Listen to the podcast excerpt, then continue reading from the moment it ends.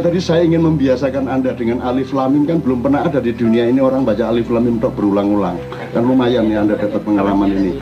Gitu kan. Alif lamim tak olak walik tak olak walik. Iya, soalnya apa? Mau tak lewatin bagaimana alif lamim aja kita nggak pernah paham. Jadi kita ulang, ulang, ulang, ulang supaya siapa tahu Allah sayang sama kita. Kalaupun kita tidak paham alif lamim, siapa yang mengatakan harus paham alif lamim?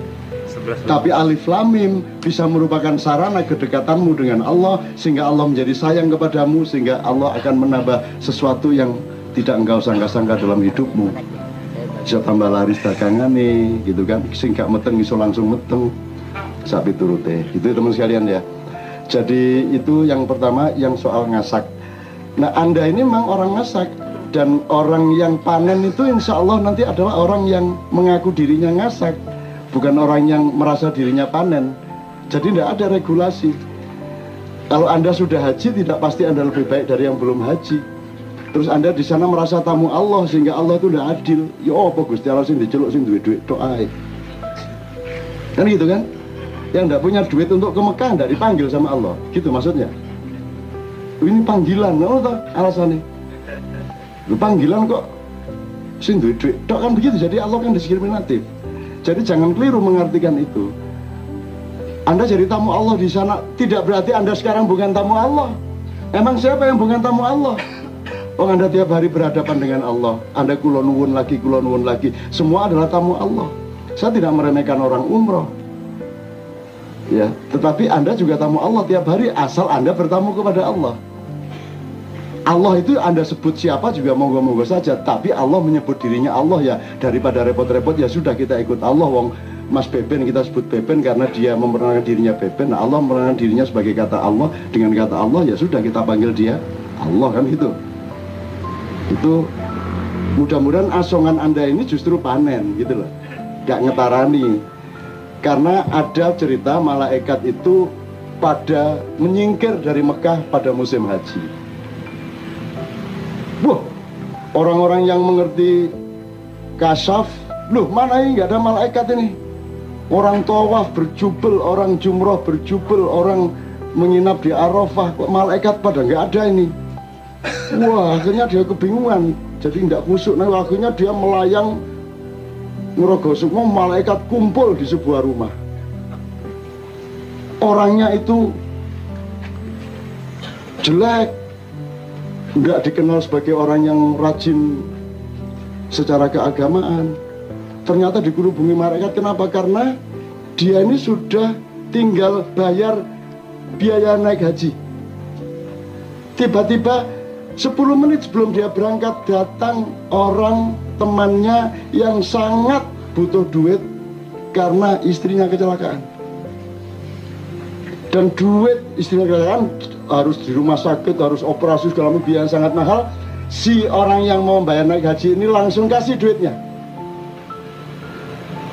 Saya tanya sama Anda, lebih haji mana orang ini yang tidak berangkat haji ini karena duitnya dipinjemin, dikasih ke temannya, atau yang punya duit naik haji ke sana? Nah, tapi jangan bilang-bilang sama depan. Ini pemahaman pribadi. Jadi Anda jangan minder lah. Saya jangan, saya juga tidak minder. Saya juga tidak sombong, tapi saya juga tidak inferior. Anda juga begitu. Soal kedekatan sama Allah itu rahasia masing-masing orang. Setiap orang mendekat kepada Allah dengan dirinya dan rahasianya sendiri. Tidak ada yang bisa ngeklaim siapa pun. Jadi salah kalau ada orang menuding-nuding mengkategorikan oh, menyusun-nyusun wah kalau ini santri ini abangan jari sopo. Jari sopo, kon tuh kon kon.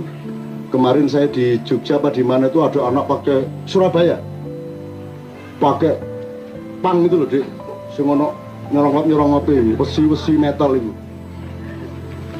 Maju ke depan. Di dalam kitab Alfia.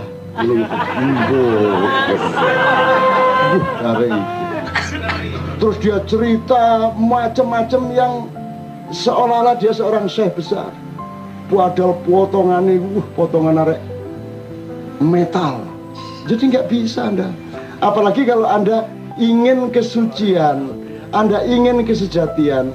Kalau nanti dalam dunia torikot, kesejatian itu, kemurnian dan keikhlasan itu dilambangkan, dipantulkan oleh kaca sangat bening yang namanya Khidir alaihissalam. ada seorang ada ada seorang santri bilang sama Pak Kiai, Pak Kiai saya ingin ketemu Khidir. Oh, ke pantai aja kamu wiritan di pantai mulai tengah malam sampai subuh insya Allah kamu nanti ketemu lah. Kalau belum semalam ini ya besok malam, lusa malam kamu sabar aja. Tiga malam berturut-turut dia di pantai itu ndak onok sopo-sopo mas. Me onok yuyu melaku, me sudah ada nggak ada apa-apa. Malam ketiga subuh-subuh itu ada anak muda pakai motor weng weng weng weng weng weng weng weng weng weng di depan dia itu mesu asu bajingan aku pengen kepeduk Nabi Khidir malah ketemu rek gendeng kayak ini ya. Terus akhirnya dia putus asa pulang. Pak Yai gimana? Saya sudah di malam ini enggak ketemu. Malah ada anak muda ngawur kenal bet dibuka beng beng apa namanya? Dublek kuping kuwi mergo Kiai. Terus jadi Pak Yani lha iku mang Khidir. Lu Khidir kok numpak motor.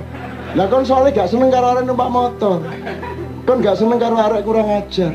Maka Heather mewujudkan diri menjadi orang yang kamu tidak sukai. Jadi bebaskan dirimu dari kebiasaan tidak menyukai ini tidak menyukai itu. Carilah ilmu dan rahasia dari semua yang tidak kamu sukai. Maka engkau akan menemukan kesejatiannya. Kan gitu. Asa antukrihu syai'an wa huwa khairul lakum wa asa antuhibbu syai'an wa huwa syarul lakum. Apa yang kamu pikir tidak menyenangkan dan kamu benci, jangan-jangan sesungguhnya dia mengandung kebaikan yang kamu perlukan dan apa atau siapa yang kamu sangat sukai, yang kamu sangat inginkan, siapa tahu sesungguhnya dia mengandung keburukan-keburukan yang akan mencelakakanmu. Allah memperingatkan itu secara frontal. Oke. Terakhir, karena tadi ada yang tanya tentang PKS, saya tidak ngomong PKS, tapi saya ingin mengatakan bahwa saya ini Anda sudah terlanjur ngomong mengenai konspirasi tak ceritani didik eh. Anda harus tanggung jawab untuk perjuangan panjang PKS. PKS kan nggak hanya urusan siap ng ngangkut siapa jadi presiden jadi gubernur. PKS kan punya perjuangan moral, perjuangan kebangsaan, perjuangan macam-macam ke depan. Soal konspirasi ini sudah menjadi amanat Anda harus jelaskan kepada kepada bangsa Indonesia konspirasi itu apa maksudnya. Dan jangan hanya yang menyangkut mantan presidenmu Nah, saya ingin katakan kepada Anda, konspirasi itu mari kita pelajari. Saya ingin katakan sama Anda, sasaran utama konspirasi internasional sejak 37 tahun sesudah naiknya Isa Al-Masih atau disalibnya Yesus.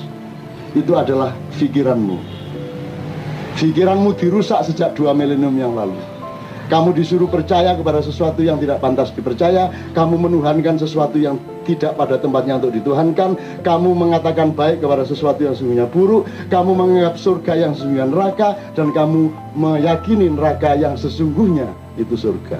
Di balik kamu punya pikiran. Maka di KC ini tugas utama adalah hening, berpikir sehat kembali, berpikir sportif kembali, berpikir objektif kembali, berpikir jernih kembali. Dari yang kecil-kecil kita latih sampai suatu hari Anda akan menjadi generasi yang betul-betul diamanati Allah seperti Yahya yang dilahirkan sebagai hadiah kepada Zakaria yang kemudian disuruh belajar kepada kitab-kitab atau kebenaran yang sejati kemudian dilahirkan Isa dengan ujian Yahya sendiri, ujian Isa sendiri, tapi akhirnya akan muncul komposisi yang disebut Muhammad Shallallahu Alaihi Wasallam. Anda akan sampai ke sana.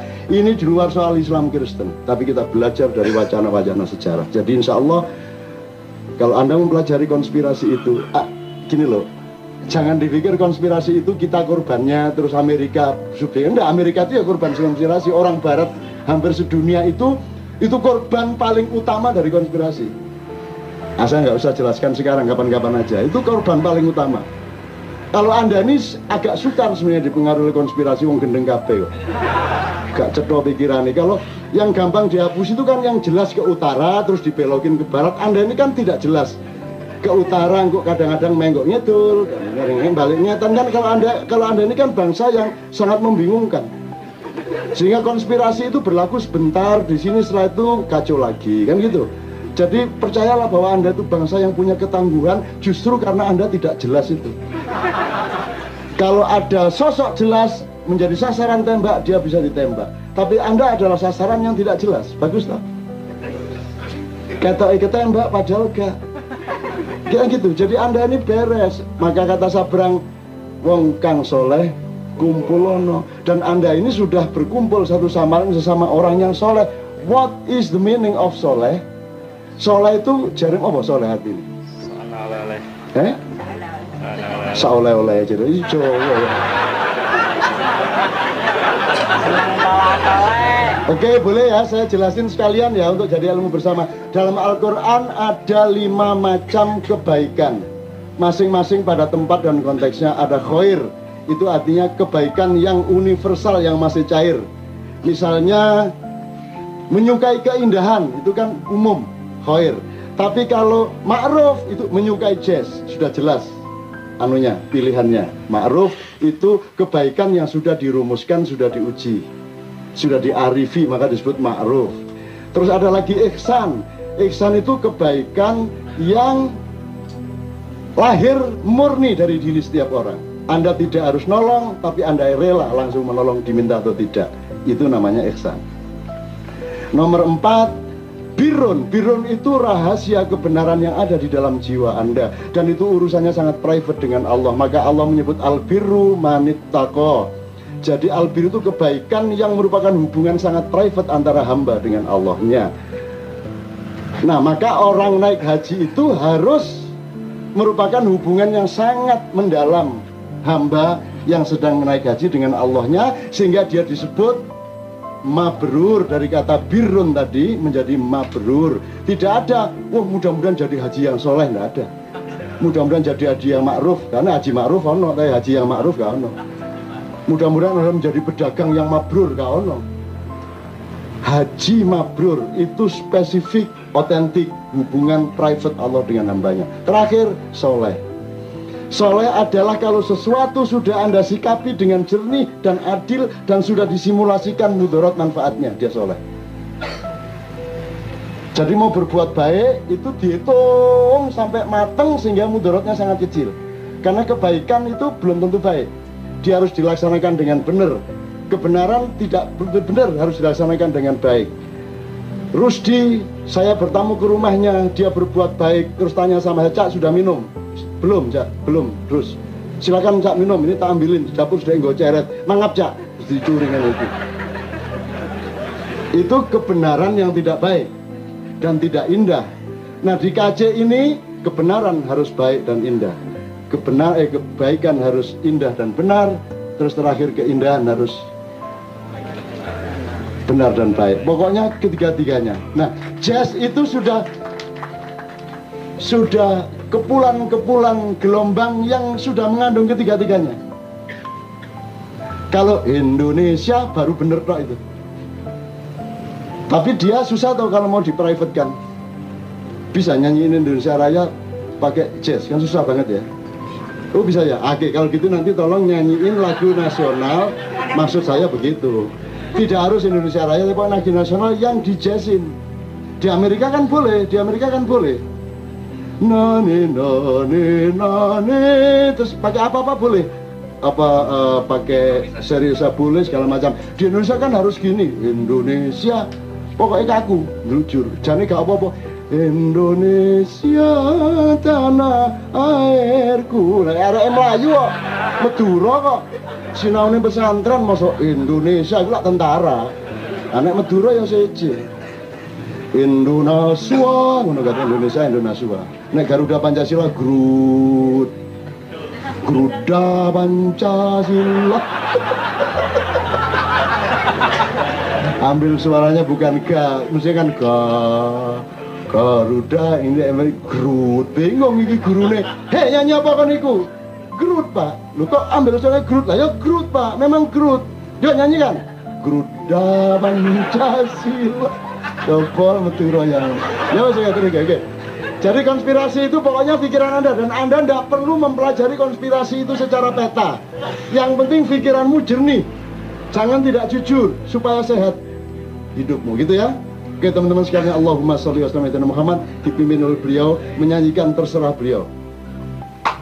Tepuk tangan semua dan bersama-sama untuk Indonesia.